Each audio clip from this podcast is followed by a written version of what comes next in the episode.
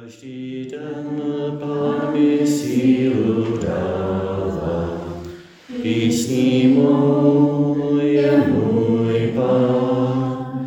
On se stal mým spasením, když kráčím s ním, nemusím se bát. Když kráčím s ním, nemusím se bát.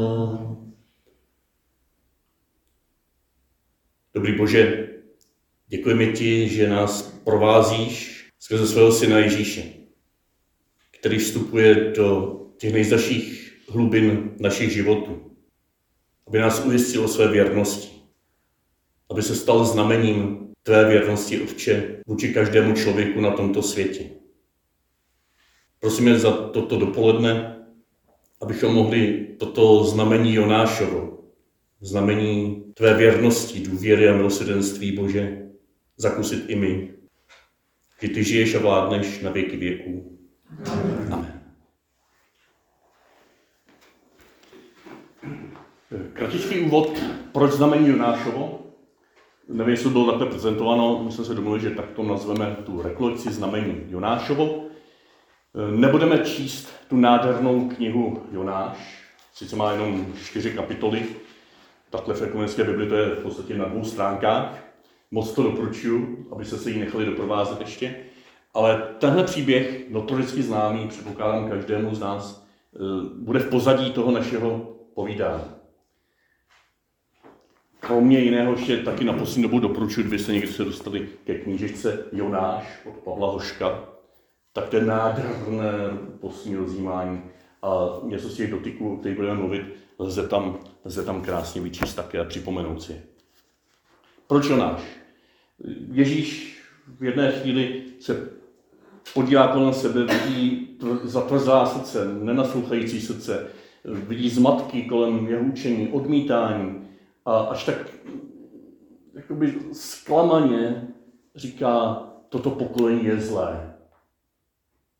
Tím určitě nechce odsoudit, ale mám v tom veliký povzdech nad nenasloucháním lidí kolem něj. Nebude mu dáno jiné znamení, než znamení Jonášovo. A pak v jedné verzi u Matouše, tam říká, jako byl Jonáš v břiše ryby tři dny a tři noci, tak bude syn člověka. Že tam poukaz na smrt a skříšení Ježíše. A na obou místech u Matouše i Lukáše je zároveň odkaz na Jonášovo kázání v Ninive. Ale vezmeme si ten Jonášův příběh jako celek. Krátce připomenu. Bůh ho volá, aby šel a hlásal, co mu řekne v Ninive. Jonáš, zdá se mi plný síly a plný obdarování tady k tomu úkolu, proč by se ho jinak Bůh vyvolil, vstává a jde úplně na druhou stranu. Nejde na východ do Ninive, ale na západ.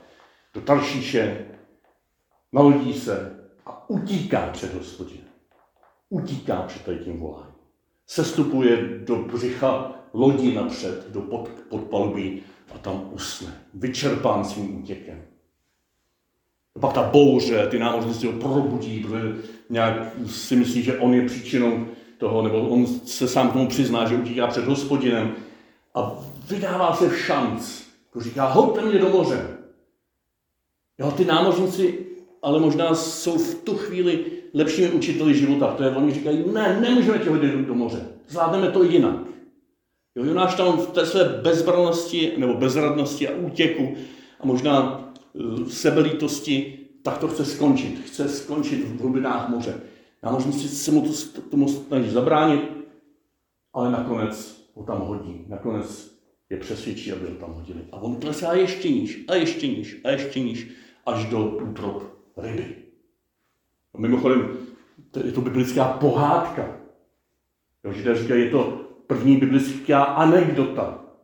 Jo, to není ilustrace, nebo to není vyprávění, že toto se někdy stalo. To je hluboce pravdivé vyprávění o tom, co se děje pořád s každým člověkem nebo s námi. To je proto si důležité, že to je biblická pohádka nebo biblická anekdota plná úsměvnosti. To tady v té knížce od Hoška mm, je moc hezky vyjádřeno. Poznámka pod čarou ukončit. Takže klesá do břicha ryby, toho slamstne a on tam volá k hospodinu. On se tam modlí v těch hlubinách. Na první pohled to je krásná modlitba, ale on tam vyčítá hospodinu, on tam nakonec upadá do ještě větší deprese, ještě větší bezbrnosti a prožívá možná transformaci té své výštavé modlitby k modlitbě odezdanosti.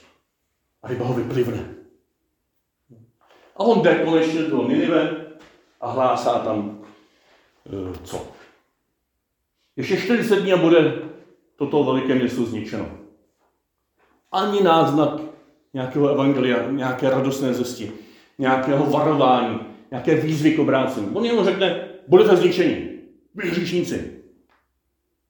Tak to by potom, aby potom nebyl naštvaný, když to není. Aby se nenaštval na Pána Boha, který ho uvedl do takové trapné situace, že on hlásá, předpovídá katastrofu a ta katastrofa nenastane nakonec. A pak se tam v té poslední kapitole užírá v té poušti pod tím keřem, který mu dává aspoň trošku stínu. A ten keř chcípne a on zase nadává na hospodina. On nadává na jeho milosedenství. A celé to končí velikou otázkou boží vůči Jonášovi, která je jádrem té knihy. Ne ta ryba, jak často děti mají potom v hlavě o Jonášovi, že Jonáš, ta ryba. Že? Ano, to je část příběhu, ale to není vrchol. Vrchol je ta závěrečná otázka. Jonáši, když to parafrázuji, Jonáši, co pak já nesmím být milosrdný vůči tolika bezbraným lidem a, a dětem a ženám a ovcím a skotu. Což takhle skuhráš? Co pak mě nedovolíš být milosrdným? To je ten rámec příběhu. A pro nás, já bych chtěl z toho celého příběhu dneska vzít znamení Jonášovo, jakožto znamení boží věrnosti vůči člověku, důvěry vůči tomu, co do člověka vložil Bůh a milosrdenství vůči našim limitům, omezením, útěkům, hříchům. Věrnost, důvěra, milosrdenství. Tak se dá pojmout znamení Jonášovo. Samozřejmě potom vtisnuté do uh, znamení syna člověka, který propadl se vlastním rozhodnutím, vlastní láskou do temnot, do útrop ryby, útrop smrti, útrop kříže. Aby se nechal potom vyplivnout a stal se znamením této boží věrnosti, důvěry a milosrdenství ke každému člověku. A to vás dneska pozvat na takovou rychlou pouť letem světem po různých našich útěcích, propadácích, hříších, které na jedné straně se zdají nebo tváří se jako velmi vážné a jsou taky velmi vážné. Na druhé straně ale díky této věrnosti, důvěře a božímu milosrdenství jsou pro nás šancí hluboké obnově. Jsou pro nás šancí poznat tu pravou boží tvář. Tvář Boha věrného, důvěry plného vůči nám a milosrdného. Tak ten Jonášův příběh, znovu říkám, čtěte si ho, ať už v doprovodu e, s tou knižičkou, kdybyste někdy sehnali, anebo jenom tak, ty čtyři kapitolky. A hledejte tam možná nějaké dotyky toho, co za chvilku budeme probírat. Dotyky toho, že když Jonáš utíká, tak to je špatně. Ale utíká, protože je útěku schopný, protože má nějaké nohy, má nějaké nadšení, má nějakou sílu v sobě a ta je dobrá. Ten jeho útěk je špatný jenom proto, že tu svoji sílu napřel špatný směr. Jo? On když potom usíná někde v útrubách lodí rezignovaně, až jako lenivě, odevzdaně, ale tak jako negativně odevzdaně, spíš fatalisticky do osudu nějakého, který ho čeká, dokonce k tomu potom přidává ještě, že se chce nechat usmrtit v těch vlnách, tak to je něco, co není dobře.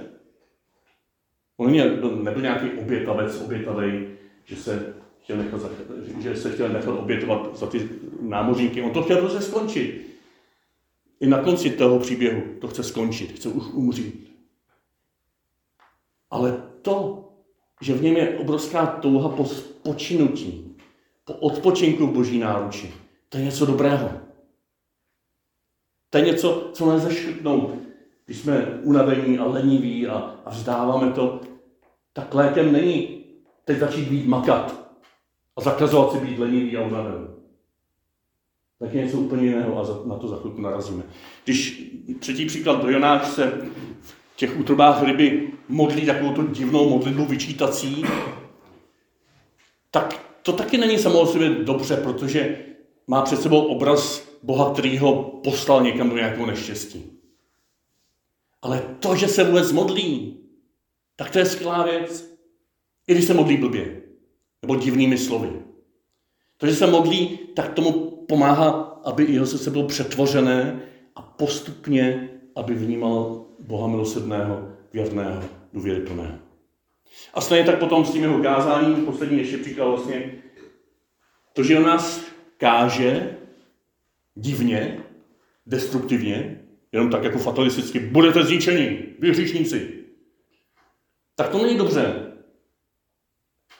Takhle, když bychom kázali my nebo vy svým dětem, tak destruujeme, nepomáháme, ničíme. Ale to, že se vůbec odváží na tu cestu se konečně vypravit na to správné místo, to, že vůbec otevře pusu, tak to je známka toho, že Bůh to může přetvořit, tu naši nedokonalost farářskou, rodičovskou, přátelskou, může přetvořit na cestě. Tím, že používáme naše dary, sice je ještě nemůžeme dobře používat, ale Bůh je očistí. Znamení Jonášovo, znamení, které skrze, které ukazuje, že Bůh skrze svou věrnost, důvěru vůči nám a své milosrdenství je přítomný v každém našem útěku, v každém našem selhání, v každé naší pokřivené lásce, v každém zneužitém daru, aby toto všechno obnovil, zkrášlil a ukázal nám, že ty vnitřní energie, ty vnitřní vášně, které jsme zneužili, které jsme destruovali, které jsme izolovali sami pro sebe jenom sobecky, takže nesmíme škrtnout, ale můžeme se naučit nově používat k dobrému. A to je vlastně jediné a hlavní poselství dnešního dopoledne a v těch sedmi podnětech si to ukážeme na, na sedmi konkrétních oblastech našeho života. Ještě nebudeme dělat přestávečku, ani tu, tu tichou chvíli, jenom chvilku zůstaneme přece jenom v tichosti, ale na místě, abychom si toto nějak poskládali, co to vlastně asi tady ten hruška říká. A byli zvědaví na to, aby jsme to na sedmi příkladech si ilustrovali. A potom možná nás osloví jeden z těch sedmi příkladů. A ty ostatní se nás třeba nebudou týkat. Tak potom jednom příkladu, nebo tím jedním podnětem se nechte, ať už dnešní dopoledne nebo poslední dobou inspirovat, ale jděte po něm, jako pes po stopě. Do to ostatní puste z hlavy, to pro vás třeba nebude, nebude aktuální. Ale když by aspoň jeden podnět z toho, co tady zazní, nám zapadl do srdce a mohli jsme potom ho rozvíjet tak, že Bohu předložíme nějakou naši nemocnou lásku, z vděčností od něj přijmeme jeho věrnost, důvěru a milosrdenství doprostřed této naší nemocné lásky. A spolu s ním a spolu s druhými lidmi, které tam se děje uzdravení ve vztazích s druhými a s Bohem, necháme v poslední tuto naši nemoc uzdravovat, aby ta vášeň lásky, která je uprostřední, nově zazářila. Každý den Pán mi sílu dává, písní můj je můj Pán. On se stal mým spasení, když kráčím s ním, nemusím se bát. Když kráčím s ním, nemusím se bát.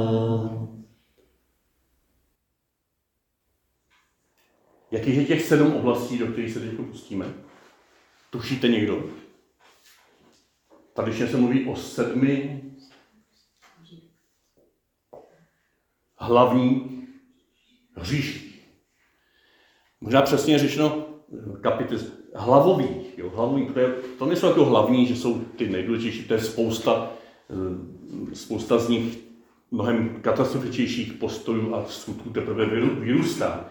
Ale právě, že z těchto sedmi oblastí vyrůstají potom ty genocidy a vraždy a nevím co všechno.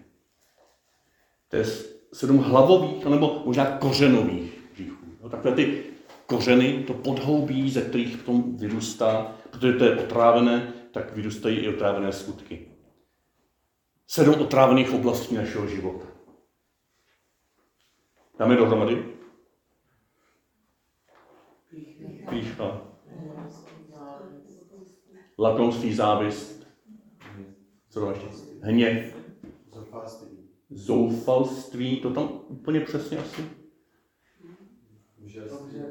Obžerství nebo nestřídmost. Lenivost. Lenivost. Lešta už z toho spíš vyplývá, tak je to nejistě těch hlavových.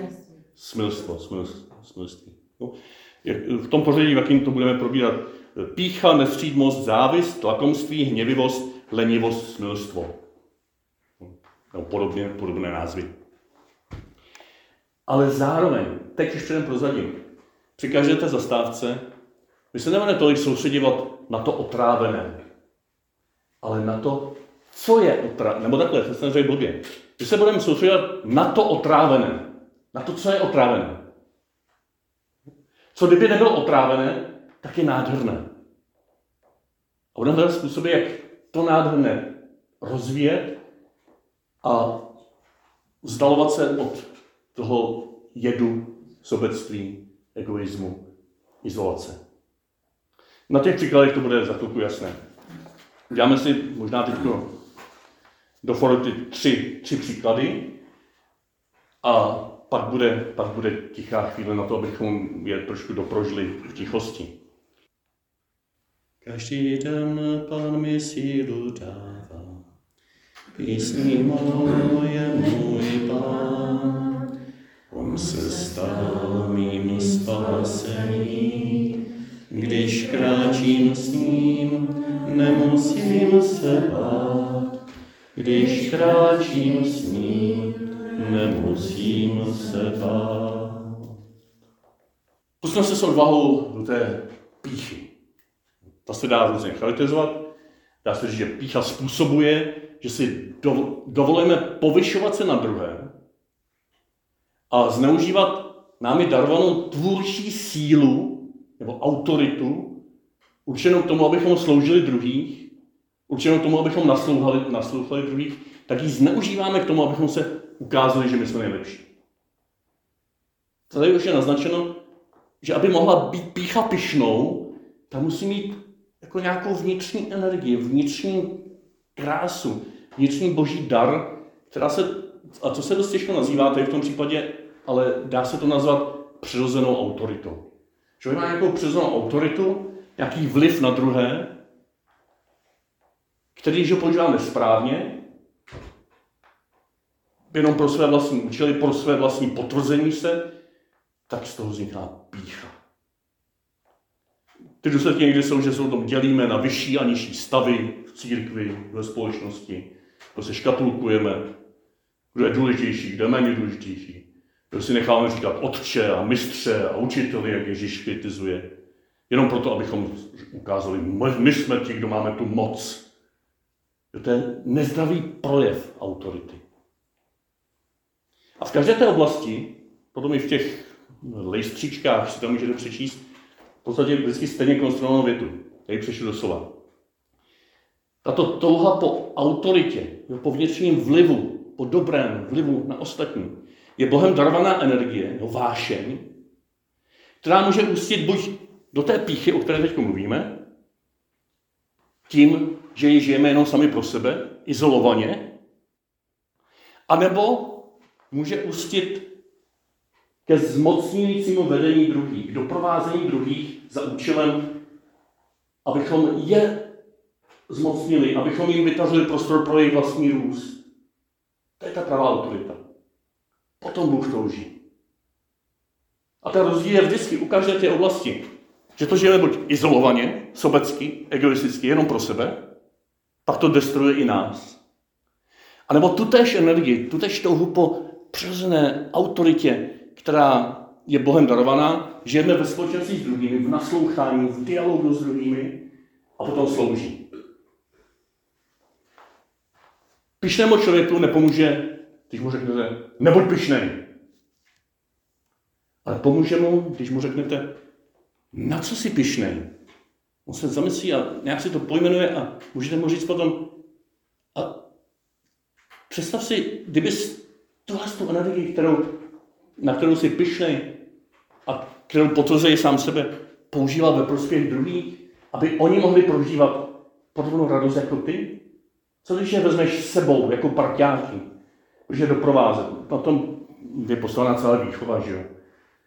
Vy se na děti nemůžete, nesmíte, od malička, od, od kolíbky, od narození, nesmíte povyšovat jako ti, kteří jsou ti důležitější, ale jako ti, kteří teď mají nějaké jiné dary než oni a dávají jim je k dispozici, aby oni mohli do podobných darů, svých vlastních darů vyrůstat. Tím je doprovázíte, moderní manažerství tomu, se tomu říká zmocňující vedení. Empowering leadership. Do toho někdo fušujete. Může, můžeme si k tomu připomenout tu scénu, kdy Jakub a Jan chtějí sedět po pravici a po levici, jo, chtějí nějaká význačná místa vedle Ježíše v Božím království. A Ježíš je vede i s rozhovorem s těma deseti zbývajícími k tomu, že kdo chce mít moc nad druhými a tím slouží. Pravou mocí je služba. Ale touha po autoritě je nejzdravěji a nejplněji žita, když podle toho znamení Jonášova, jako Kristus ustoupíme do pozadí, když tam taky mluví o synu člověka v tom textu z Marka 10. kapitoly, o synu člověka, který nepřišel e, být první, ale otrokem všech. Nepřišel, aby si nechal sloužit, ale aby sloužil a dal život jako výkupné za mnohé. Že ty postoje autority, která dovede se stáhnout, být v pozadí, doprovázet, pozbuzovat, zmocňovat, inspirovat, to je tím nejlepším lékem na píchu. Až budeme potom mít tu chviličku a budete chtít se to zaměřit, tak stojí za to se podívat na oblasti, ve kterých jsme pišní, které nás izolují od druhých lidí, protože tím samozřejmě štveme ostatní, že když jsme pišní. Nemusíme se za ně stydět, protože v jejich hloubce je něco, co je Bohem darované. A tu naši schopnost vlivu, to, na co jsme pišní, můžeme začít v, té, v tom tichu si představovat, že to používáme pro druhé. Že v tom i druzí zrajou, že v tom i druzí jsou dobří. A my máme radost toho, že jsme se s nimi mohli tento náš vliv podělit. To se být velký, buď služebníkem všech. Necháme to jenom chvilku doznít. Možná to je ta nitka, na kterou potom můžeme navázat v té delší, delší tiché chvíli.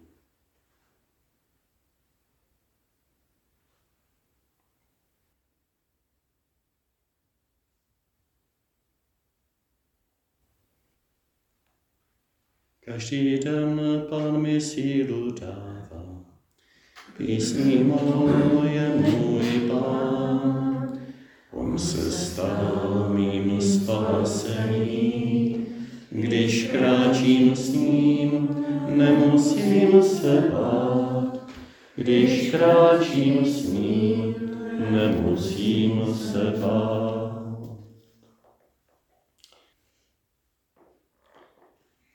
Uděláme ještě kruček dál, protože v téhle snaze používat pro druhé jaké konkrétní věci, už nejenom tu moji vnitřní autoritu, ale věci, které máme dispozici, jako jídlo, pití, komunikační prostředky, úplně cokoliv máme k dispozici, tak je možné, že na to nejsme pišní, to je ta první nemoc, ale že se stáváme na tom závislí. Že ulpíme na nějakém daru, na nějakém nástroji, který bychom mohli používat pro dobro všech, ale ulpíme na tom, protože my se bojíme, že nám to někdo vezme a chceme toho mít víc a víc a víc. Nejsme schopni to používat svobodně, jsme na tom závislí, závislí na momentálním štěstí, na momentálním potvrzení se a tomu se potom říká obžerství, nestřídmost. Nestřídmé, neuměřené používání nástrojů k tomu, abychom to mohli být, být pro druhé. Je to nesvobodné, izolované a tudíž i nezřízené používání čehokoliv, co nám nahrazuje tu vnitřní, krásnou, dobrou, Bohem darovanou touhu po štěstí. Touha po štěstí je u člověka dobrá věc. Kdybychom proti nestřídnosti bojovali jenom tvrdou askezí, tvrdými zákazy, tak to nikdy nevykořeníme. Ale jestliže proti nestřídnosti budeme ne bojovat, ale necháme ji přetvářet tím, že pod všemi těmi našimi závislostmi objevíme naši obrovskou touhu po štěstí. A naučíme se jí dávat určité prostory, které a hranice a, a rytmy, které nám umožní žít svobodně, které nám, nás naučí se otrhnout od toho jídla třeba tím, že jednou za týden je postní den. To nás naučí postavit nějaké hranice nepřiměřenému, já nevím, používání čehokoliv, třeba televize nebo sociální sítí, tím, že tomu dáme nějaký rytmus. Že to i děti učíme, že, že je skvělé používat komunikační sítě, ale v konkrétní omezený čas. A pak se jim věnoval naplno. Že ten rytmus, ten prostor, ty hranice jsou něčím, co nám pomáhá naši touhu po štěstí rytmizovat, zařadit do celku, tak, aby neubližovala ani ostatním, ani nám, abychom nevyčerpávali zdroje ostatních jenom ke svému vlastnímu užitku. Protože, zase když to shrnu, touha po štěstí je Bohem darovaná tvůrčí energie, která může ustit buď v nestřídmost, když žijeme jenom egoisticky sami pro sebe izolovaně, anebo když je to na společné cestě s druhými, tak podporuje společné štěstí a tím i naše, naše vlastní štěstí. Svatý Pavel 1. Korintianům 10. kapitola tomu říká, všechno je dovoleno, ale ne všechno prospívá. Všechno je dovoleno, ale ne všechno rozvíjí vztahy. A nikdo nehledá vlastní zájmy, nebo zájmy druhého. Jeste všechno, co se prodává na masném trhu a kvůli svědomí se na nic nevyptávejte. Jestliže z vděčností jím, co mám, proč, proč mám být pomlouván za něco, za co zdávám díky? Ať tedy jíte, nebo pijete, nebo cokoliv činíte, všechno činíte k boží slávě. Ale nebuďte kamenem úrazu židům ani řekům, ani církvi boží. Když té své touze po si dáváme prostor a rozlišujeme, kdy je to vhodné a kdy se z těch nástrojů, které používáme pro naplnění toho štěstí, se stáhneme, tak se hlouběji dotýkáme naší touhy po štěstí, která nakonec posledkuje v Bohu a ve vztazích s druhými. Ne v jakémkoliv prostředku. A zase v tom tichu, který, které si za chvíli dopřejeme, možná vás to povede ne po té cestě píchy k objevení té zdravé vnitřní autority, ale po cestě nestřídmosti k objevení naší hluboké touhy po štěstí. A můžeme si představit, co nás konkrétně ve vnitřním životě a ve vztazích s druhými svazuje. na čem ujíždíme, na čem ulítáváme, kde jsme nesvobodní. A zkuste si představit, že tohle to zmizí, že to nemáme k dispozici. A co se potom pod tím objevuje? Jaká touha? Jaká hluboká, hlubší, zdravá touha po štěstí se tam objevuje? Můžeme si ji připustit. Nemusíme se jí bát. Teprve potom, když objevíme pravou touhu po štěstí, tak můžeme odložit na čas to, co nás svazuje a používat to svobodně. Můžeme si opakovat při té tiché chvíli, vše je dovoleno, ale ne všechno prospívá. To se necháme chviličku ticha a do třetice potom děláme ještě třetí krok před tou delší, delší tichou chvíli.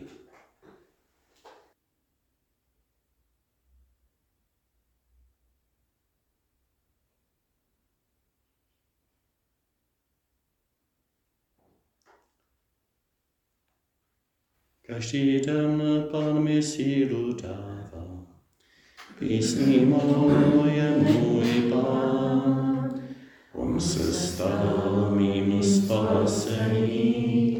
když kráčím s ním, nemusím se bát. Když kráčím s ním, nemusím se bát. Posuneme se do třetí oblasti, to se prolíná samozřejmě, no? nejde to úplně od sebe oddělit. Možná už vám to zaznívalo v tom předchozím, ale podívejme se teď na závist.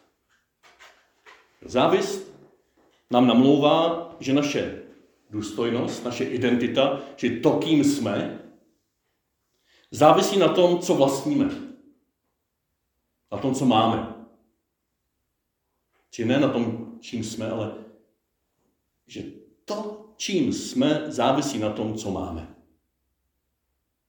A že si můžeme koupit štěstí na úkor druhých lidí. Tahle závis v posledku zžírá nejenom naše vztahy, ale i naše vlastní srdce. Závidí člověk, který, když člověk mu lidově není pevný v kramflecích, který neví, kým je.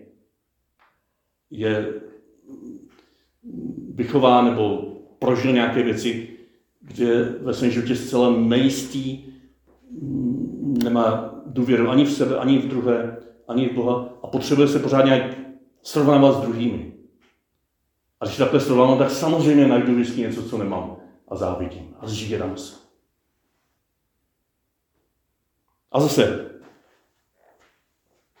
co je tam dobrého v závisti? Jak bychom mohli pojmenovat tu dobrou boží vášeň, která je v pozadí závisti, ještě dřív než onemocněl závistí, tak co, co to v nás je? Já bych se to měla nazvat touhou po jedinečnosti. Toho potom, abychom byli jedineční. To je nádherná věc, dobrá věc.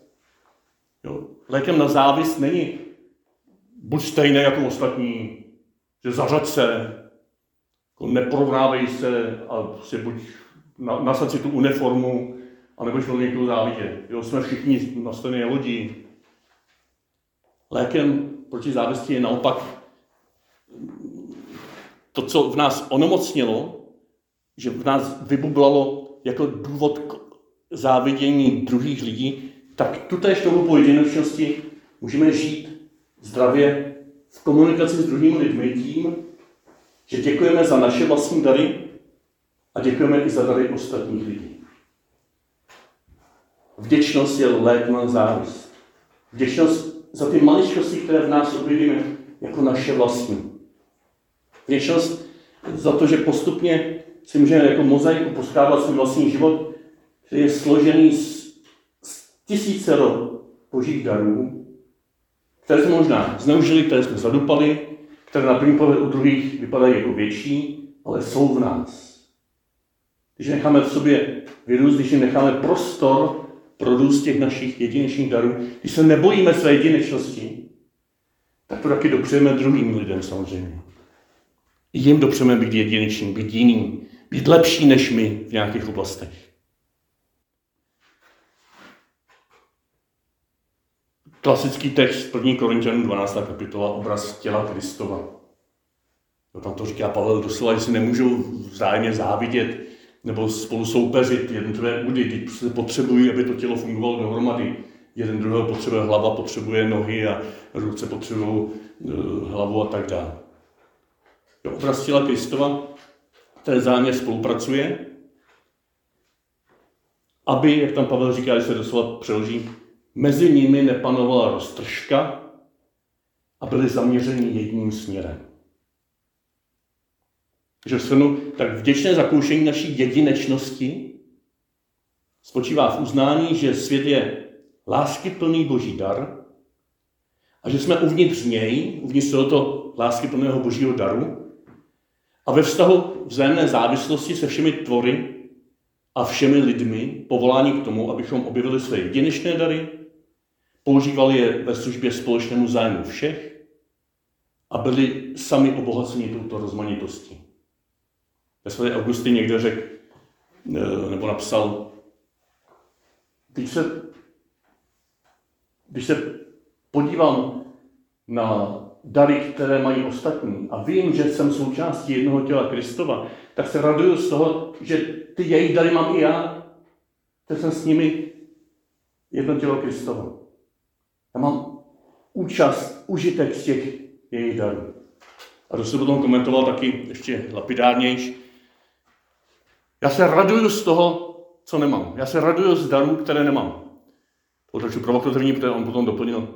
No, protože jimi nemusím sloužit protože je nemusím, je nemusím používat. Ale v tom původním smyslu já se raduju z toho, co nemám, protože to vidím na druzích, na druhých a žiju v městním propojení s nimi. Zase závist existuje jenom, když žiju svůj izolovaný malý svět. A když ten svůj izolovaný malý svět zapojím do těla Kristova, do vztahu v rodině, ve farnosti, v církvi, ve společnosti, tak skrze toto zapojení se léčí má závist. Ne skrze stažení se a hudrování na všechny ostatní.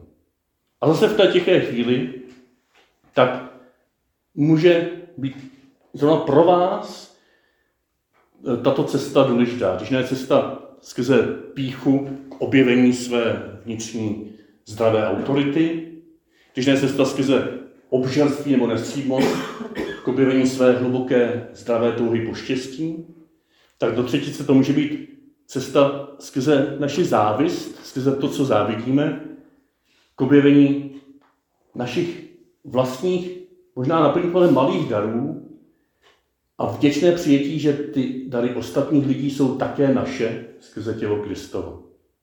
A k tomu může pomoci, když v té tiché chvíli se podíváme na své konkrétní dary, schopnosti a dovednosti, které nejčastěji používáme, které třeba ani ostatní nevidí, kterých my se ani pořádně třeba nevážíme.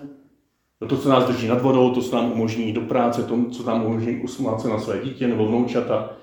To si dali si pojmenovat v té tiché chvíli a zároveň za ně děkovat, nechat je vyrůst ve vlastních očích, které jsou veliké i v božích očích, tak proč by v našich vlastních očích jsme je měli snižovat?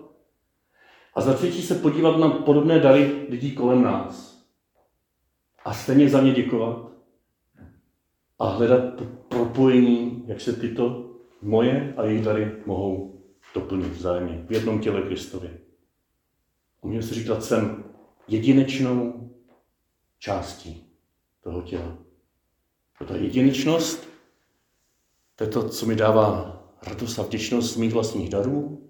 Tam se naplňuje moje touha po jedinečnosti, ale to zdravě žité tím, že jsem částí, že jsem propojen s ostatními a jsem vděčný za jejich vlastní dary.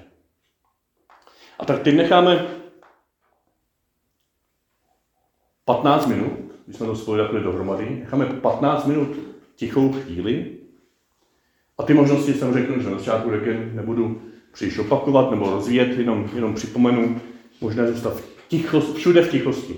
Jo. Kdybyste si chtěli s někým povídat, je to také možné, Taky to může možná přispět té cestě, ale pak si vyjděte ven před faru a tam si s ním povídejte. Je možné slavit si tady, nebo vedle místnosti, nebo dole při adoraci, nebo slavit sváto smíření s Emanuelem dole proti, proti kuchyni. A za 15 minut já zazvoním a sejdeme se tady zase na další pokračování. Pokud byste k tomu 15-minutovým rozjímání chtěli si vzít do ruky už ty taháky, tak jsou tady k dispozici, ale mm, doporučuji spíš zůstat u toho, co vás teď nějak přímo e, oslovilo, e, než si pročítat všechno možné tady. Určitě neštěte dál než ty první tři, než ty první tři body, pokud byste si je vůbec vzali. A někomu to možná pomůže si to připomenout. Tam to je tak shrnutý, co jsem, co jsem říkal. Takže dobrý Bože, děkuji, že nám dopřáváš právě tento společný prostor, kde se vidíme jeden druhého, kde nás veš, abychom ty nádherné vášně, naší vnitřní autority, naší touhy po štěstí, naší jedinečnosti mohli žít ve společenství s druhými a s tebou. Děkuji, že mi stavíš před oči i takto zástupně naše bratry a sestry, moje bratry a sestry, a v nich, že můžu vidět ty, ke kterým mě posíláš, abych je doprovázel, aby oni sami vyrostli. Abych spolu s nimi používal zdravě všechny prostředky k životu. Abych v jejich životě objevoval jejich jedinečné dary, které jsou ve společenství s nimi i moje a ve kterých mi zůstává má jedinečnost. Tak prosím, aby v těch pár tichých chvílích si něco z toho v nás probudil, prohloubil a nechal se nás dotknout té hluboké vášně, která může uzdravit to, co je v nás otrávené píchou, nestřídmostí a závistí. Amen.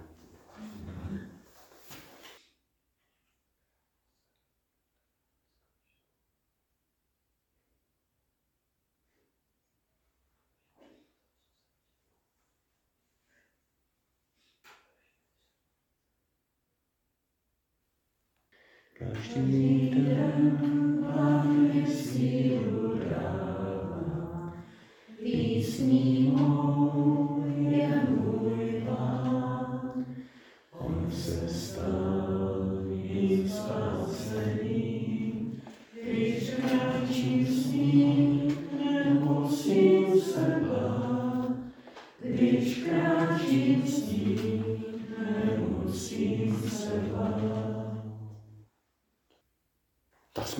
společné pouti skrze píchu k touze po přirozené autoritě, skrze nestřídmost k touze po štěstí, skrze závist k touze po vlastní jedinečnosti. Tím čtvrtým krokem, čtvrtou oblastí je putování skrze naše lakomství nebo lakotu, k touze po zajištění. Lakomství nás soustředuje na zajištění svých vlastních momentálních či budoucích potřeb. Důrazno to svých vlastních, jenom si to moje, tak si ho shromažďuju a izoluje nás od schopnosti vnímat tyto naše potřeby jako součást potřeb širší komunity a naší společné budoucnosti. Ta vášeň Bohem darovaná, je tam ta touha po zajištění, ta zodpovědnost za zajištění budoucnosti. Nebo za, zajištění, abychom přežili. To je dobrý. To je v pořádku. A když to vytrhneme z toho pohledu na vztahy, na komunitu, na tělo Kristovo a chceme si zajištit jenom sami pro sebe, tak se z toho stává lakomství. Lakota. A zase tady platí to tež, co v těch prvních třech krocích. To formální větu, zase si dovolím přečíst. Touha po zajištění je Bohem darovaná tvůrčí energie, která může, když je prožívaná na cestě izolace, ústit do lakomství, Ale pokud je však žita ve společné cestě, komunikace s druhými, tak slouží svědectví, které vychází z potřeb druhých. Slouží, slouží svědectví našeho společného života, které je zodpovědné za celek. A tam už tušíme třeba skrze příběh o rozmnožení chlebu, že to, co člověk dává, tak nakonec se mu vrátí. A protože často nejsme schopni domyslet tuhle širokou dynamiku a tuhle provázanost našich vztahů, tak nechceme dávat. Sami máme málo. Jo, čím víc, jako říkáme, sami máme málo, tvoříme ty hranice kolem sebe, ty obrané hranice, někdy nutné. Přežití to je někdy nutné. Aby nás nevykradli. A nebo když je člověk zase ne- nemocen takovým tím syndromem pomáhače nebo syndromem pomáhacího, tak on by se jako sám rozdal všude možně, ale s tím vyčerpá svý vlastní zdroje a tím vlastně, tím vlastně nedostane, jako, tím nedostojí té zodpovědnosti přežití, zodpovědnosti pro uh, zajištění. Člověk je zodpovědný za to, aby nějak zajistil sebe, rodinu, ale když zajišťujeme jenom sebe, jenom rodinu, a tady už stavíme ty hranice, tak vlastně nám nedojde, že když neinvestujeme do širší společnosti, do vztahu v církvi, do sousedů, na státní, na, v tom příkladě státu, do dopravní infrastruktury, do policie, do vojska, jste zaplacení daní, tak vlastně sami jsme potom škodní. My se sami neubráníme. My sami jako nepojedeme přes ty potoky a hory, když tam nevede ta cesta nebo silnice, kterou postavíme jenom společně. Takže lékem na lakotu není nějaké vyzývání, buď štědrý, rozdávej. A lékem na lakotu je vnitřní napojení se na tu naši touhu po zajištění a hledání cest, jak, a ty mi dovolte to slovíčko zase z ekonomiky, jak investovat. No, ne bezbře, bezbřeze rozdávat, ale investovat. Nebo já si můžu přeznačit to, že někomu pomůžu, to, že někomu něco dám, tak tím vlastně investuju do společné budoucnosti. Investuju do širší komunity. Investuju do lepšího prostředí, ve kterém moje vlastní děti a vnoučata budou mít lepší život. Potom je celá otázka státního dluhu třeba. A to asi stačí. No ten duchovní život ale platí tež. Neznamená to, že bychom se neměli učit být štědří zadarmo. Jo, ale přece jenom v té štědrosti pomáhá, jako myslím v tom smyslu být štědří, až bychom to očekávali, že se nám to vrátí zpátky. Ale přece v té štědrosti nám pomáhá, když nám dojde, že svým způsobem se to vyplatí. Na konci nám. A když ne nám, tak našim dětem. Nebo vnoučat. Ten příběh rozmnožení chlebu mám jenom pět chlebů a dvě ryby. Co to je pro tolik lidí? Jo, když ve společenství s apoštoly, kteří to pomáhali rozdávat, a samozřejmě s Ježíšem uprostřed, těchto pár chlebů se dalo k dispozici, tak všichni měli dostatek. Ještě zbylo. Ten princip léčby naší lakoty. To schnu tady tou větou. Touhu po zajištění nejlépe naplníme investování do budoucnosti a do druhých. Tím, čím si člověk zajišťuje lepší prostředí, ve kterém bude žít on i jeho potomci, je investování do potřeb, které přesahují horizont mého ega a přítomného času. V jaké chvíli se můžeme teď zaměřit s takovou láskyplnou pozorností, bych řekl až, na nějaké období nebo události, kdy se vám podařilo zapojit se do společné péče o společné dobro, nebo do péče o společné dobro. Se vám podařilo být otevřený potřebám druhých a můžeme v, té vnitřní, v tom vnitřním pohledu stopovat, kde vlastně ta naše otevřenost, ta naše štědrost skončila. Třeba narazíme na to, že to nějak nedopadlo dobře, proto můžeme v důvěře Bohu svěřovat, aby tato naše špatná zkušenost byla uzdravena, ale zároveň jít ještě hlouběji a vnímat, že to přece jenom přispělo k něčemu, co se nám časem může vrátit. Můžeme jakoby vystopovat, kam tahle zasetá znička dobra postupně prorostla a kde možná časem vydají své ovoce.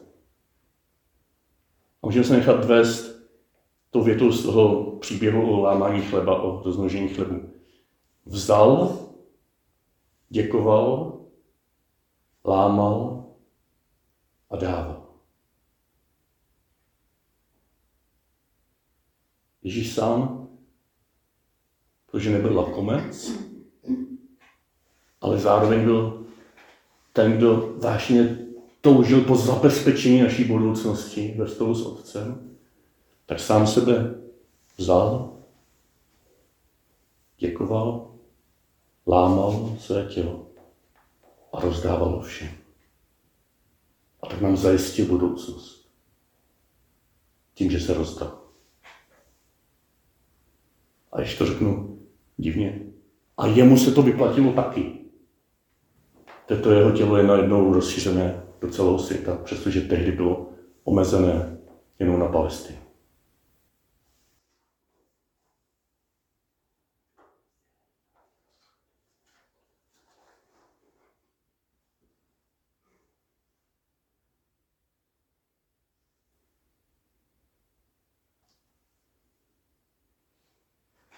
Každý den Pán mi sílu dává, písní mou je můj Pán. On se stal mým spásením, když kráčím s ním, nemusím se bát. Když kráčím s ním, nemusím se bát. Možná už začínáte tušit, nebo se vám potvrzuje, že to nejdůležitější, co z té dnešní rekolekce se ve vás může dít, je v tom tichu. A nebo v tom následně, když skrze to ticho budete vstupovat nějakým novým způsobem do vztahu s druhými. Takže chci pozbudit ještě mít odvahu k tichu a mít odvahu také potom to, co ve vás uvízne, nějakým způsobem na to navázat, zpracovat a zkusit po této stopě jít i v dalších postních dnech. Pátá zastávka nebo pátá oblast, která je před náma, je hněv, hněvivost. Ve smyslu nespravedlivého hněvu. Někdy se rozděluje spravedlivý a nespravedlivý hněv. Ale prostě ten tradiční název pro tento kořenový hřích je hněv a myslí se tím nespravedlivý. V tom smyslu, že to je postoj, který se snaží zničit toho, na kterého se často právem hněváme. Jo, to, to už tušíme, jak to je komplikované. Když tam je, hněváme se na někoho právem, tak prostě na ten hněv máme právo, ne? Ale ten hněv se stává tou nemocí, tím nespravedlivým hněvem, nebo prostě hněvem, hněvivostí, jestliže nás vede k touze odplatit, zničit, hm, jestliže nás vede k nenávisti, je to něco destruktivního i pro naše vztahy, i pro nás samotné nakonec.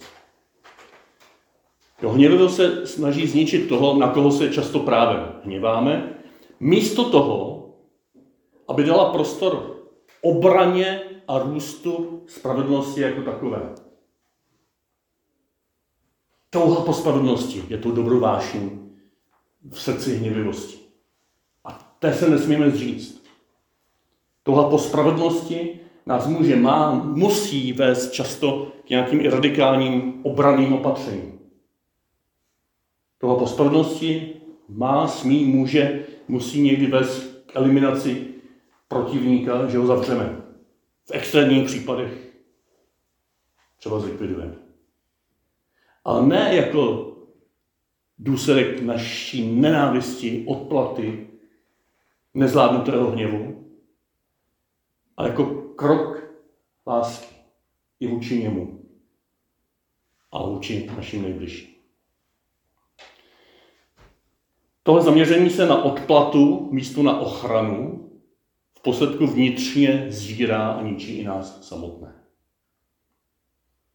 A to je zase touha po spravedlnosti, je Bohem darovaná, tady vlastně. Tvůrčí energie, vpravo je to, to dobrý, jasný, která může ústit do hněvivosti, pokud je tahle touha po vyjadřována na cestě izolace, pokud tím jenom chráním sám sebe a, a chci ničit ostatní. Ale pokud je to na společné cestě, když vidím i potřeby celku a dokonce i potřeby mého protivníka, to já se nemůžu hněvat oprávněně, nebo můžu mít touhu potom, abych bránil spravedlnost oprávněně, ale v nějakém rozměru, když mu naslouchám, tak můžu pochopit, že on má také nějaké oprávněné potřeby. A těch, když se nedotknu, tak těžko najdu nějakou cestu spravedlnosti. A zase někdy je třeba velmi rázná akce, abych bránil sebe, rodinu, nejbližší vlast. Ale pokud je na to čas a pokud chci tomu dát prostor, tak tou cestou, jak léčit naši hněvivost, naši nenávist, naši takovou tu žaludeční touhu po odplatě a transformovat ji e, v rozvoj spravedlnosti ve světě, tak je vzájemné naslouchání, dialog. A znova tady už tušíte, jak to je náročný třeba i na té politické rovině. Nebo na mezinárodní rovině, zvlášť dneska, Ukrajina a tak dále. Ale ty principy platí všude. I pro osobní život, i pro politický život, společenský.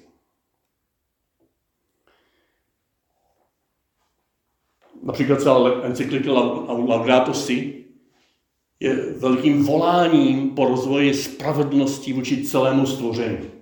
Vášnivým, horlivým voláním.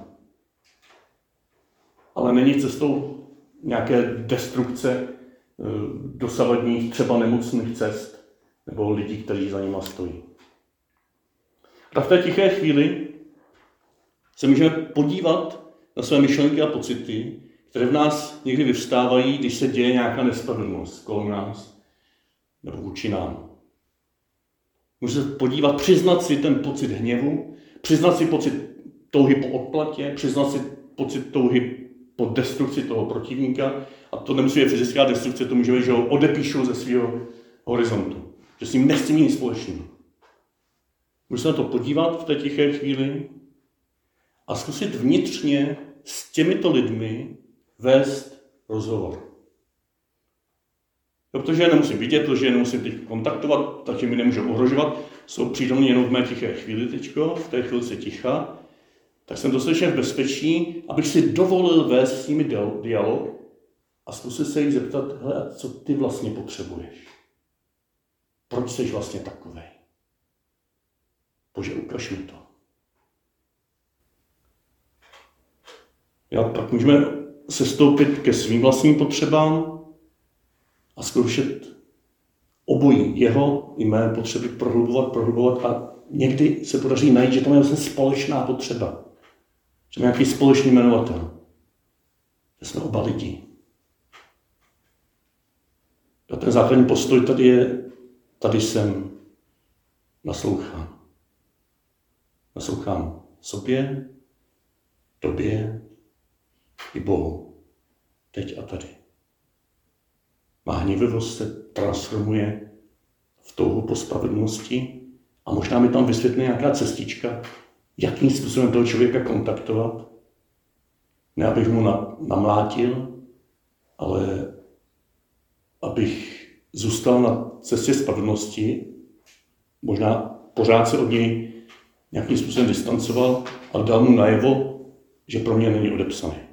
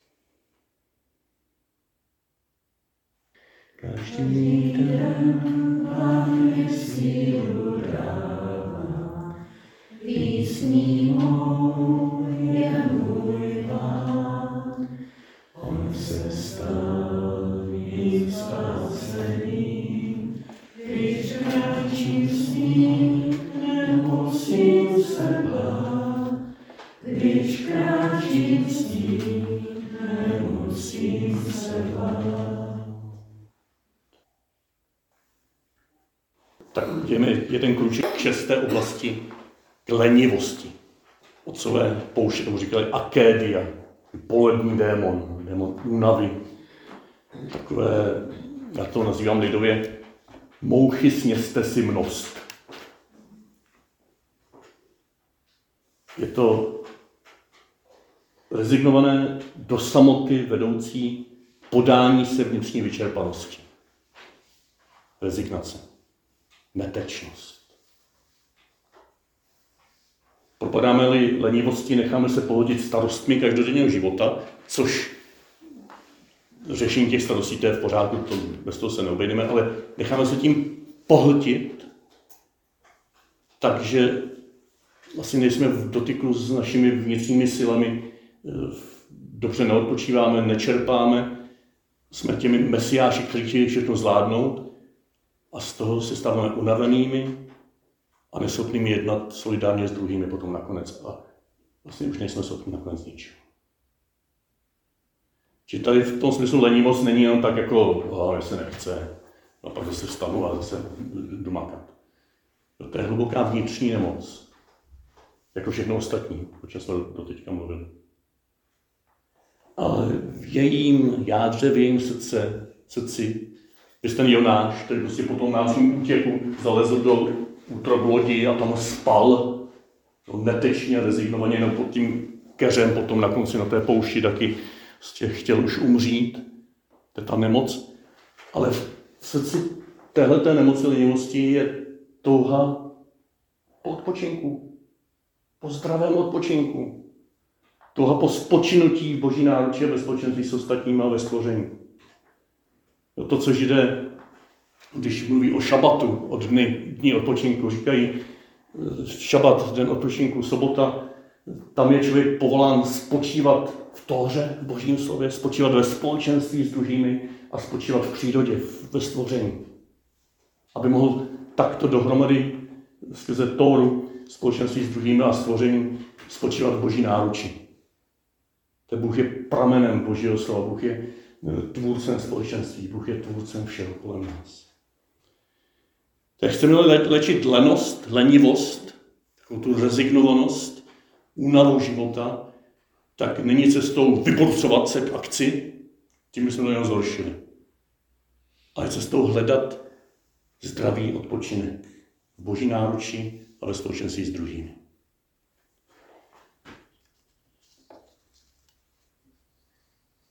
Je to odpočinek, který, který eh, vede k novému dotyku se zdroji našich vnitřních sil. Je to to, o čem mluví Ježíš v 11. kapitole Matouše. Pojďte ke mně všichni, kdo se lopotíte. A já vás občerstvím. Vezměte na sebe mého. Jo, ten odpočinek není jenom tak, jako se tady plá, vyplácnu na, postel a nechám si nějak obsluhovat. Ten odpočinek je někdy, ten zdravý odpočinek je někdy dostat těžký si nějak vydobít, jo, vytvořit prostor pro to. Vezměte na sebe mého a učte se ode mne, neboť jsem tichý, tichý a pokorný srdcem. A naleznete odpočinutí svým duším. Vždyť mého je příjemné, mé břemeno je lehké. Na té duchovní rovině jsme tady zváni, abychom ve své modlitbě možná přestali, nebo se ani neučili, být těmi výkonnými modliči. Jo, když se nedaří, tak přidám ještě další modlitbu. Když se ještě nedaří, tak přidám intenzitu modlitby. A vrším to, vrším to, vrším to, ať už svými slovy, nebo já nevím, posty, nebo a stanu se takovým stachanovcem modlitevním, který nutně je potom vyčerpán. A možná to patří k té cestě modlitby, abych konečně pod tím zemdlel, usnul pod tím keřem a nechal se obsluhovat samotným Ježíšem. a naučil se modlitbě kontemplativní, spočívané, bez slov. To zase není výkonem, že si zakazuju myšlet, myslet při modlitbě a jsem nervózní z toho, že se mi to nedaří. Je to takové opravdu důvěryplné spočinutí Boží náručí. Skrze přirozené věci, že když nemám síly se večer modlit, tak ale když se můžu uložit do té postele do Boží náruče a to si usnout. Jako Ježíš na kříži, po té štrapáci celého jeho života, celé křížové cesty, tak u Lukáše, podle Lukáše říká, do tvých rukou, Bože, svěřuji svůj život. To byla modlitba, kterou se izraelské židovské děti modlí před spaním. Do tvých rukou, oče, svěřuji svůj život. A v tom smyslu společenství zase všechny ty nemoci jsou léčitelné tím, že jsme ve společenství, že jsme v kontaktu s druhými, že rozvíjíme komunikaci. Ale tady ta nemoc lenivosti nás upozorňuje na to, že se můžeme taky vyčerpat, když jsme v tom moc aktivní. A že i rozvoj stavů eh, je dobře, když žijeme v takovém postoji vnímavosti spíš než aktivity. Vnímáme, co se v těch vztazích děje a připojíme se k tomu. Ne ke každému vztahu se lze připojit, ne každý vztah lze prohlubovat, a můžeme být citliví, jaké vztahy v našem okolí, v našem životě pro nás vytváří bezpečný prostor, abychom jednou za čas, jo, třeba jednou týdně, si udělali tu práci, že si musíme ve svém diáři to rezervovat a musíme něco odřeknout a e, sami se nějak schopit. To je ta aktivní část. Ale potom, abychom jednou týdně nebo jednou za měsíc se svým životním partnerem nebo s celou svou rodinou nebo postupně s každým ze svých dětí, nebo se svými přáteli, nebo postupně se všemi těmito různými eh, oblastmi mého života, si vytvořili prostor, kdy jenom společně jsme. Pro mě jako v modlitbě mohu kontemplovat tím, že jenom s Bohem jsem, nechám si sloužit, nechám se opečovávat, ale to není, nemusí nějaká aktivní, aktivní péče, že Bůh teď na mě nějak jako něco vytesává, něco mění. On prostě se mnou jenom je. Ale v těch vztazích jsou vzácné prostory odpočinku, když spolu jenom můžeme být. A nikdo nás tady takhle tři hodiny neškolí o nějakých já co všechno, kořenový říší. Jenom spolu jsme. Tak jako marnotratně. Tam čerpáme, tam odpočíváme, tam spočíváme, tam se léčíme z lenivosti, protože potom když se dotkneme těch vnitřních zdrojů, tak můžeme jít a zase někde zamakat. Tak zase do té tiché chvíle pojďte ke mně všichni, kdo se lopotíte a já vás občerstvím. Nechte se občerstvit. A ptejte se, kde jsou prostory občerstvení ve vztazích s druhými.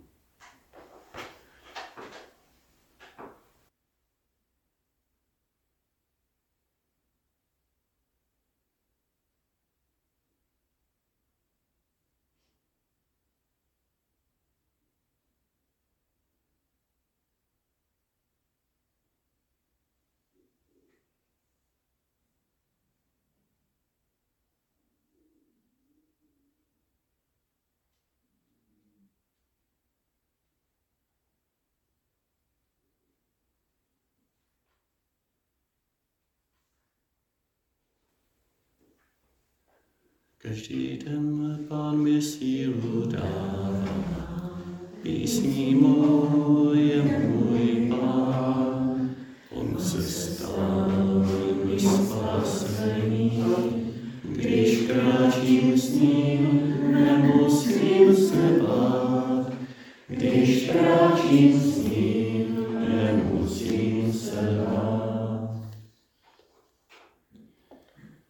Sedmá poslední oblast, nebo zastávka, se ještě nazývá smilstvo, ve smyslu instrumentalizace vztahu. Vztah k sobě nebo k druhým se stává nástrojem a ne, ne cílem. Smysl v tomto smyslu znamená, že svoji tělesnost či tělesnost druhých chápeme a prožíváme jako pouhý nástroj k uspokojení vlastních potřeb. A ne jako výraz vzájemné komunikace, vzájemné lásky. Čím se míjíme s hlubokým smyslem naší tělesnosti, který je v propojení s druhými. Naše tělesnost nás má propojovat s druhými, nakonec i s Bohem a s celým stvořením. A v tom už je naznačena, naznačen lék na tuhle pokřivenou tělesnost, na toto smilstvo v nás. A tím lékem je živit sobě zdravými způsoby touhu po intimitě. Touha po intimitě je něčím, co je vlastně každému člověku a co je boží dar. Touha po hlubokém propojení s druhými, s každým takovým způsobem, jaký odpovídá našim životním stylům, našemu životnímu partnerství, propojení s Bohem, které také touží, protože Kristus se stal člověkem, touží, aby spojení s Bohem zahrnulo i moji tělesnost a propojení s celým stvořením. Abych prožíval, že jsem součástí všech neživých i živých, neživé, živé přírody. Na pozvání tomuto celostnému spojení s Kristem je třeba ten příběh o cizoložné ženě z Lukáše 7. kapitoly, kde tam přišla, aby pomazala Ježíšovi nohy eh, olejem, pokropila je svými slzami, utřela svými vlasy. A Ježíš tam chválí. Ježíš ukazuje tomu farizovi, který má tvrdé srdce, který, který má svou spiritualitu postavenou na odstupu jeden od druhého, možná i Boha, chce mít na, na distanc. On ukazuje, takhle se Bůh dává, takhle intimně se dává člověk. A vnímá střícně, vděčně, že člověk se mu takto intimně dává zpátky. A je to model pro naše vzájemné mezilidské vztahy. Když to shrnu, naše touha po intimitě se dovršuje ve vztahu s Kristem, který zahrnuje celou naši bytost se všemi jejími pocity, vášními a potřebami. Nic v modlitbě, nic v naší spiritualitě není samo o sobě něčím, co nám brání. Proto takový ten tradiční pohled, že eh, lidé žijící v manželství to mají těžší ve vztahu s Bohem, než lidé žijící v celibátu. To je nejenom blbost, to je hereze, to je prostě něco destruktivního. Každý člověk je povolán žít vztah s Bohem takovým způsobem, jak je pro jeho život, eh, jak je jeho život veden, ale zároveň to je tak, že má být zahrnuto celá duše, celé tělo, celá mysl, všechny síly.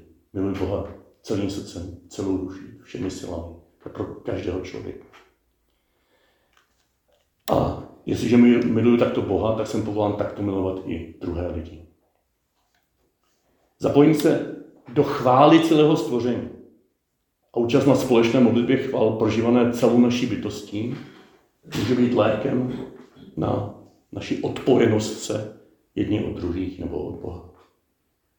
Pro někoho je cestou prohloubení vztahu s Bohem, aby odkryl své vztahy s druhými lidmi jako něco, v čem se cítí bezpečný, protože je s Bohem.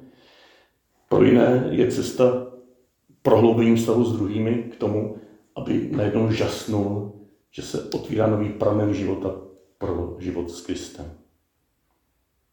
A tou praktickou cestou může být, že v té tiché chvíli, anebo spíš dneska odpoledne nebo v dalších dnech, příští sobotu, si opravdu udělat čas na to, aby jsme i prakticky, ale když to nebude možné, tak třeba jenom ve, svých, ve své představě vnímali, že jsme součástí celého stvoření. Prakticky to znamená třeba nějaká procházka, nějaký, mm, nějaký výšlap tady na korák nebo někam podle možností, nebo objevovat vnitřní krajinu svého srdce, kde vám bylo dobře, když jste třeba někde putovali, když jste byli u moře. Zkusit vnímat, že jste součástí, celostnou součástí. Vaše maso, krev, city, pocity, vášně, že jsou součástí tohoto světa.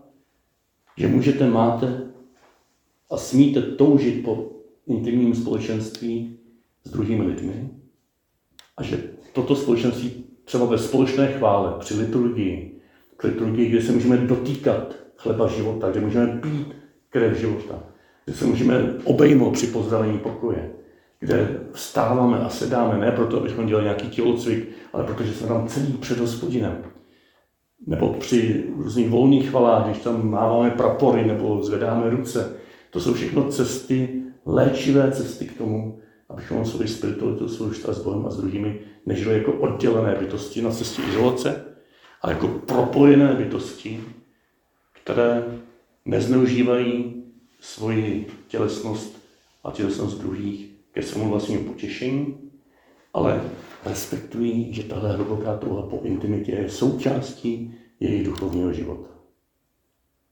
Jak se Jan od Kříže říká na jednom místě v písně písní, těmito horami, těmito údolími, aby doplnil, těmito mými vztahy je pro mě můj milovaný. On je všechno ve všem.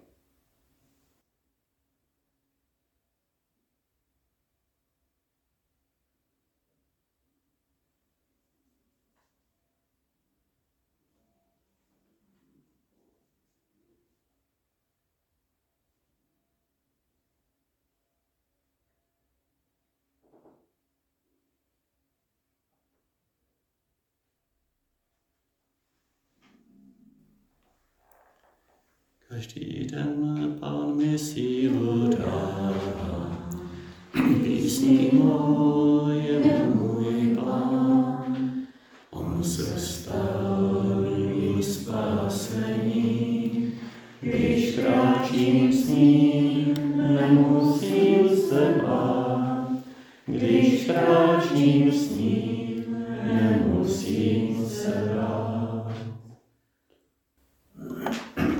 nás teď za čtvrt hodiny mše svatá v kostele. Prosím, tuto čtvrt hodinu ještě nerozpovídejte. Nechte si jako poslední tichou chvíli. Jo, a běhejní se taky oblečte a pravte, ale cestou se třeba stavte dole k adoraci nebo ke chvilce stišení. Buďte sami, nebo tady chvilku ještě posyte. Nechte v sobě celé to dopoledne nějak doznít. Možná i s takovou touhou nebo prozbou, pane, ukaž mi jedno, jeden svůj dotyk, kde jsi mě otevřel něco, nebo nějaké oslovení, nebo nějakou otázku. Vraťte se k těm, k těm sedmi podnětům, kratičce, a do té mše přineste v srdci to konkrétní, co máte z dopoledne jako nějaké bohatství, otázku, bolest, nejasnost. Přemýšlí o tom, samozřejmě nebude prostor si o tom povídat, ale bude prostor se znovu vystavit Božímu slovu, přinést na oltář při příkladě darů právě toto konkrétní, co máte jako oslovení z tohoto dopoledne ve svém srdci a spolu s Kristem slavit, slavit Eucharistii a pak tady společně při hostní lásky, při agate, při tom obědě, to můžeme ještě rozpovídat už nějak, jak bude jak eh, budete potřebovat. Takže vyhlašu teď poslední tichou chvíli, kterou si nechme do 12.20 a, a do té doby do 12.20 za 4 hodiny budeme už všichni v kostele a tam budeme pokračovat slavením Eucharistii.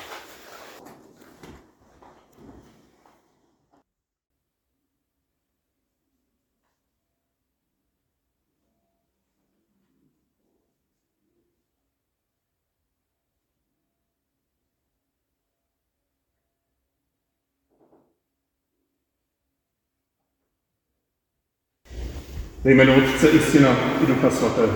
Amen. Pán s vámi. Jste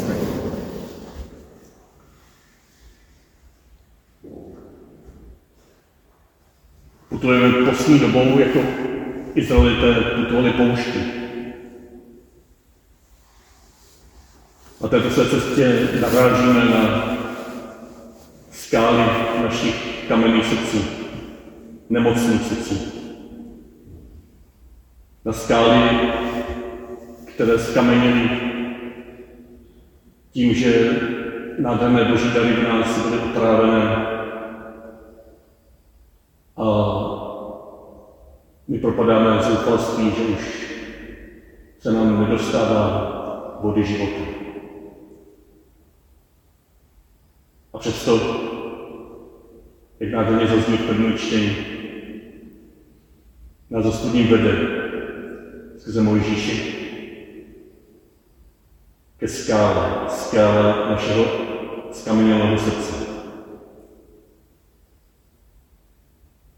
A říká nám, důvěřuji, že tato skála tvého hříchu, tvé nemoci v srdce může vydat vodu. Důvěřuješ mi, že já jsem součástí této skály a mohu, mohu ji nechat puknout zevnitř, aby se znovu napojil, napojila tou životodárnou vášní, kterou jsem vložil do tvého srdce, do tvých vztahů. Důvěřuješ mi?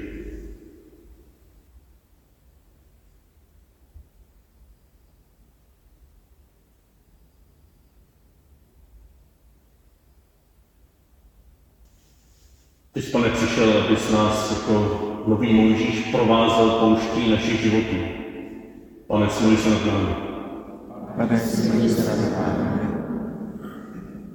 Sotočil se s námi tak dalece, že se stáváš součástí skal našich skameněných srdcí. Kriste, smluj se nad námi. Kriste, smluj se nad námi. Provádíš nás a doprovázíš tímto údolím smrti vodě tryskající do života věčného. Pane, smluj se nad námi. Smluj se nad námi, všemohoucí Bože, odpust nám hříchy a doveď nás do života věčného. Amen. Modleme se.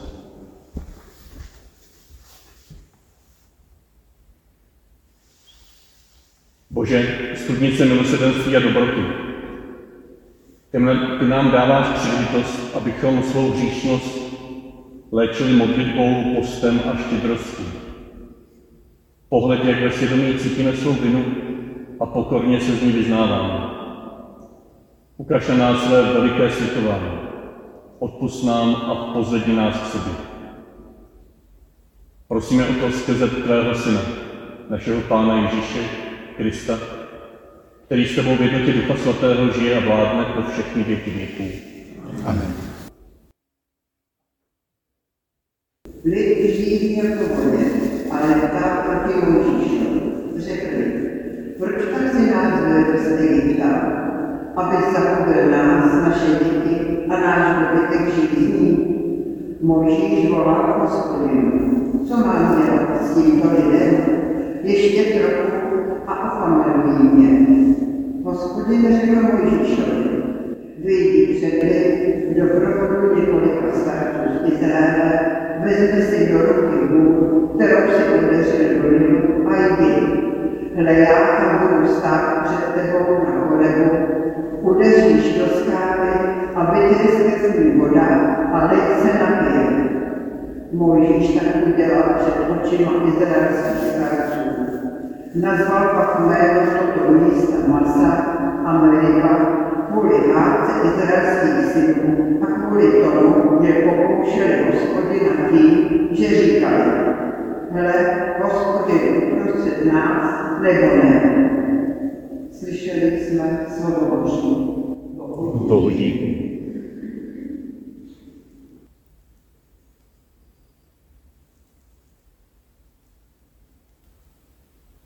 Pán s vámi. S tebou.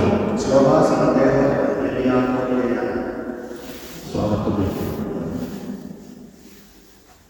Ježíš přišel z samarskému městu zvanému Sináš, Sinách, blízko pole, které kdysi odkázal Jakub svému synu Josefu.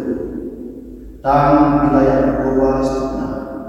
Ježíš unavený uzí, posadil se tak, jak byl u té. Bylo kolem poledne. Tu přišla jedna samařská žena navážit vodu. Ježíš jí řekl, dej mi napít. Jeho učeníci totiž odešli do města, aby koupili něco k Samarská žena mu odpověděla, jak to ty žít žádáš o mne, Samaritanku. Židé se totiž se Samaritany nes, neskýtají.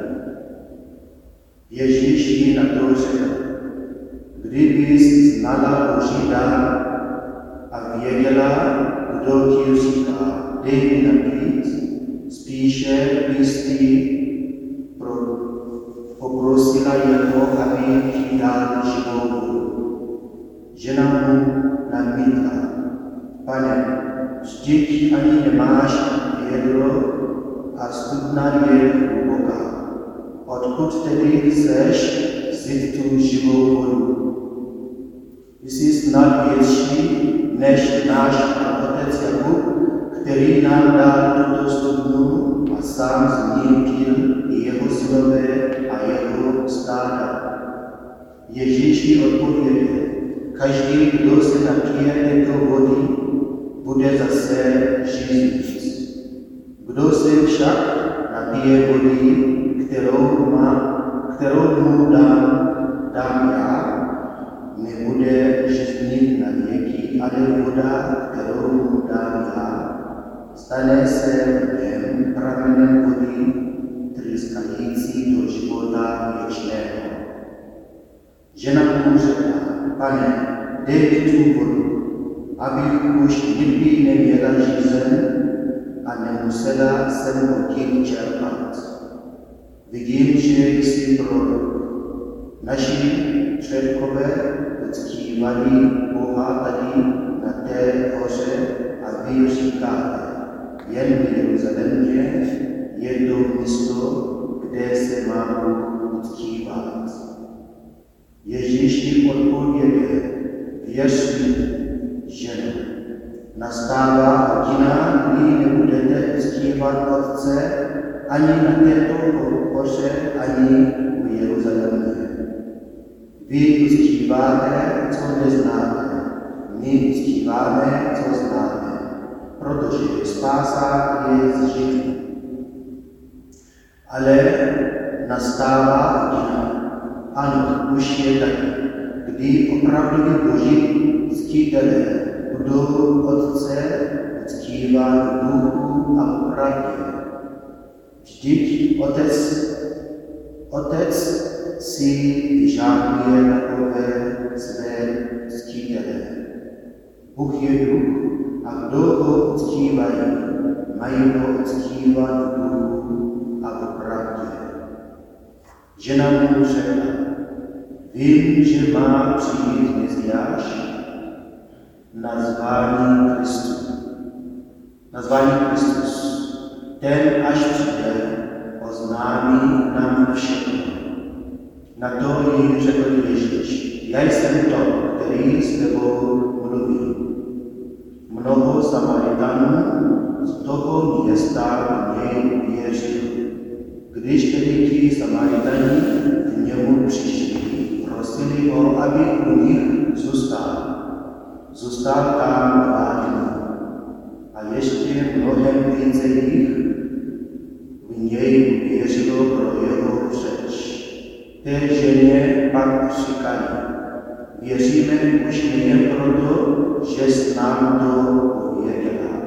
Vždyť sami jsme ho slyšeli a víme, že je to skutečně spasitel světa. Slyšeli jsme slovo Boží. Chvála Tobě, Kriste.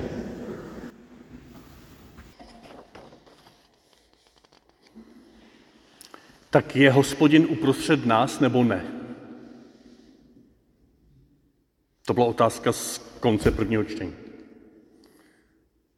Takhle, takovou otázku v kostele, zvlášť položenou, tak přirozeně máme tendence říct si ano, samozřejmě.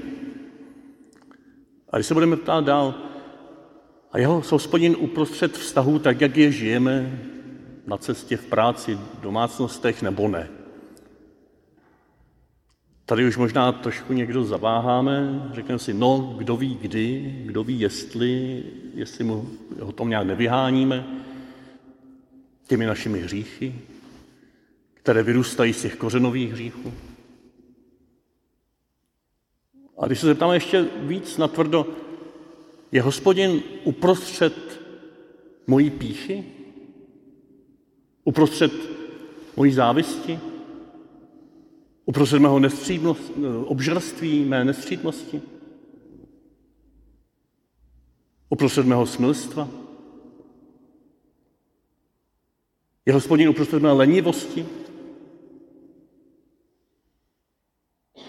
Je hospodin uprostřed čehokoliv, co ve mně vyrůstá jako jedovatý kořen a zaneřáďuje to mé vztahy s ním i s druhými? Je hospodin uprostřed té skály na mé poušti, kde už nemám žádnou důvěru, že vytrskne nějaká živá voda pro mě a já rezignuju?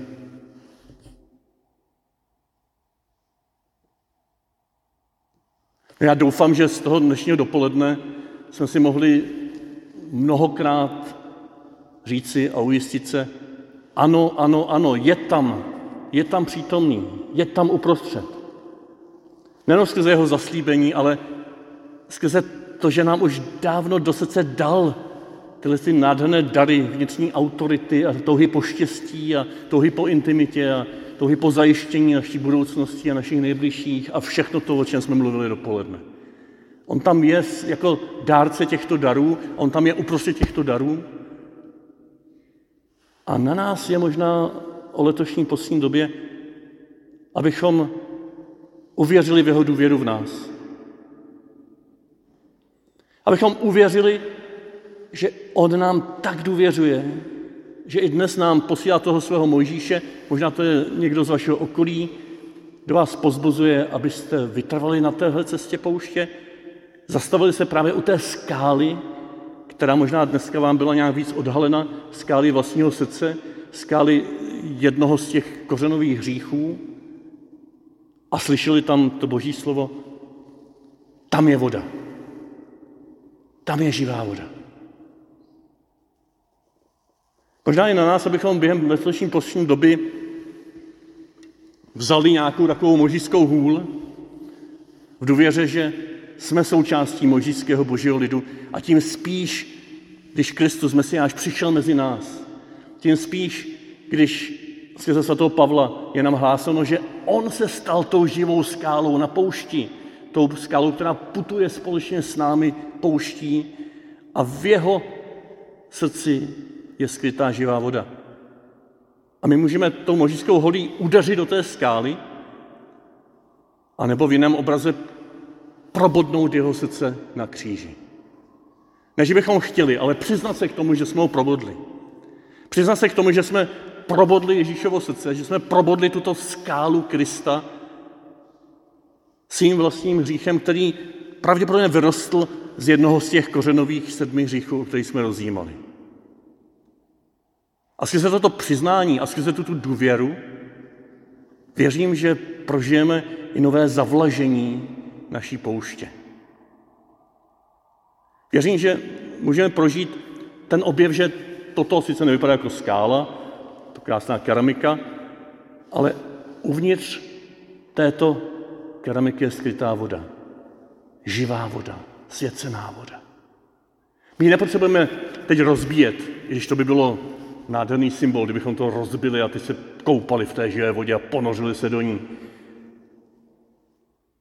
A nám stačí ji nechat otevřít, dotknout si ji. A jestli se tento hmatatelný materiální symbol, až skoro jako svátostný symbol Krista uprostřed nás, si můžeme nejen připomenout, ale vzájemně zjistovat, že Kristova živá voda, ta čistá vášeň, která občerství můj život – novou ochotou putovat společně s ostatními, je teď a tady k dispozici. A tak já vás zvu k tomu, abychom se teď kolem této skály shromáždili, ještě než budeme pokračovat ve slavení Eucharistie, a abychom si vzájemně posloužili tímto zjistováním, že i skála mého srdce, skamenělého srdce, skamenělého mými kořenovými hříchy může puknout, může se otevřít a může vodat, vydat vodu života. Já vás prosím, abyste teď při té další chvilce písně si znova připomněli nejlépe opravdu jenom jeden, jeden bod, jeden z těch hříchů, který je pro vás takový nejživější, nejčerstvější, nejtvrdší. A v mysli s ním potom, v mysli, myslejíce na tuto svoji skálu z kaměného srdce, nebo otráveného kořené ve vašich srdcích, se shromáždili potom kolem této nádoby se secnou vodou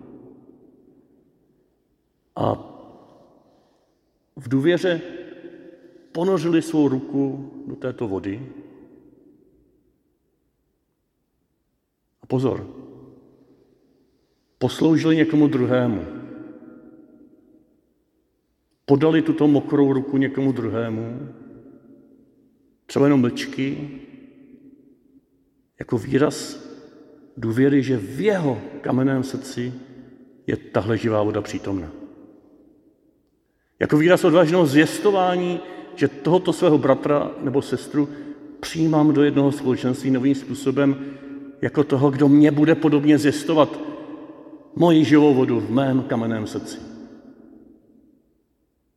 Pokud by to někomu tato symbolika nebyla blízká a mysleli byste si, že vás to nějak spíš ruší ve vašem vnitřním rozjímání a zpracování toho, co se tam teď děje, tak zůstaňte v pokoji sedět eh, v lavici a skrze ten obraz bratří a sester sdílejících se o vodu života se nechte vtáhnout do téhož, třeba i takto na dálku, bez toho dotyku. Ale tobě, Ježíši, chci děkovat, že jsi tady jako ten, kdo se nás chceš dotýkat. Že jsi tady jako ten, kdo sedí žíznivý u studny našeho srdce a kdo i mě teď říká, dej mi napít. Důvěřuj, že ve tvé skále, ve tvé studni je voda života. Žízním po tvé důvěře. Teď já jsem pro tebe znamením Jonášovým. Znamením věrnosti, důvěry a milosedenství mého Otce. Teď a tady sedím u tvé studny a zvu tě k ní. Dej mi napít. Dej napít svým bratřím a sestrám. Dotkni se jejich ruky v důvěře, že to je voda života, která se přelévá v jejich společenství a bude otevřena vytékat i za hranice této farnosti, za hranice našich rodin. Navzdory, anebo spíš skrze všechny naše skamenělé skály našich srdcí. Navzdory nebo spíš skrze všechny naše otrávené kořeny. A děkuji ti, že skrze toto společenství bratří a sester nás budeš uzdravovat na společné cestě touto vyprahlou krajinou.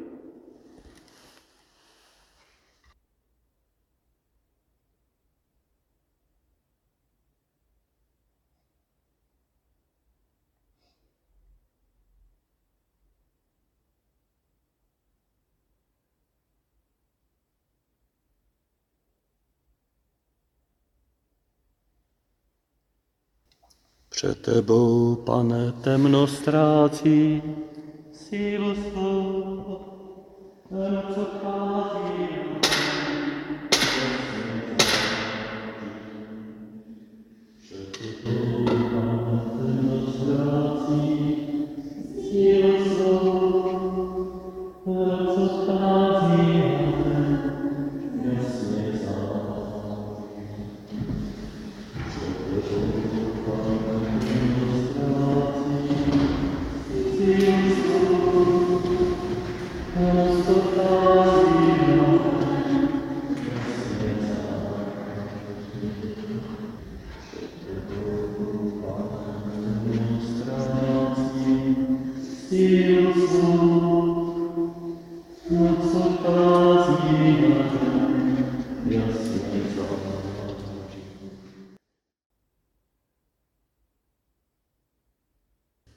Dobrý Bože, děkuji ti za tvé probodené srdce, které si nám tolika způsoby zjistoval a přibližoval našim srdcím kam, kameným. Prosím, aby i skrze tento dotyk tvé vody života si obněkčil srdce naše i srdce našich blížních, kterým jsme dnes podali nebo podáme zítra, pozítří, v nejbližších dnech svoji ruku, na které vzpomeneme v modlitbě, kterým budeme žehnat, aby vyrostli ve své autoritě. Za již dary budeme děkovat, které jsou součástí tvého těla. V jejich vztazích budeme nacházet dotyk tvé intimity vůči nám. Děkuji ti, Ježíši, že jsi pro nás vším a ve všem. A prosím za tyto své bratry a sestry, aby teď ve slavnosti tvé hostiny, hostiny tvého těla a krve, se dotknul takové hloubky, kterou oni ani nedovedou teď pojmenovat. A tam je propojil s druhými, se sebou, s Otcem. Že ty žiješ a vládneš jako ten, který sedí jako poutník u naší studny. Nyní i vždycky a na věky věku. Amen. Můžeme přinést dary a připravit na oltář, abychom se ho potom mohli účastnit jako ti, kteří se nechají napájet Kristovým, Kristovou krví a sítit Kristovým tělem. Tvé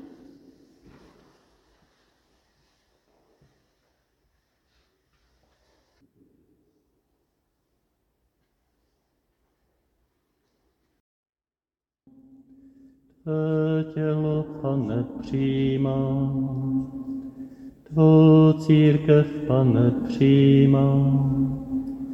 Dotýkám se hříchu, dotýkám se ran, jsou mé, jsou tvé, pane, přijímám.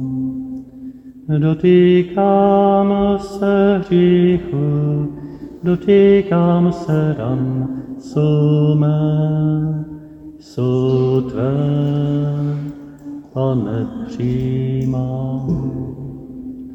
Dotýkám se hříchu, dotýkám se ran, jsou mé, jsou tvé, pane, přijímám. Dotýkám se hříchu, dotýkám se ran, jsou mé, jsou tvé, pane, přijímám.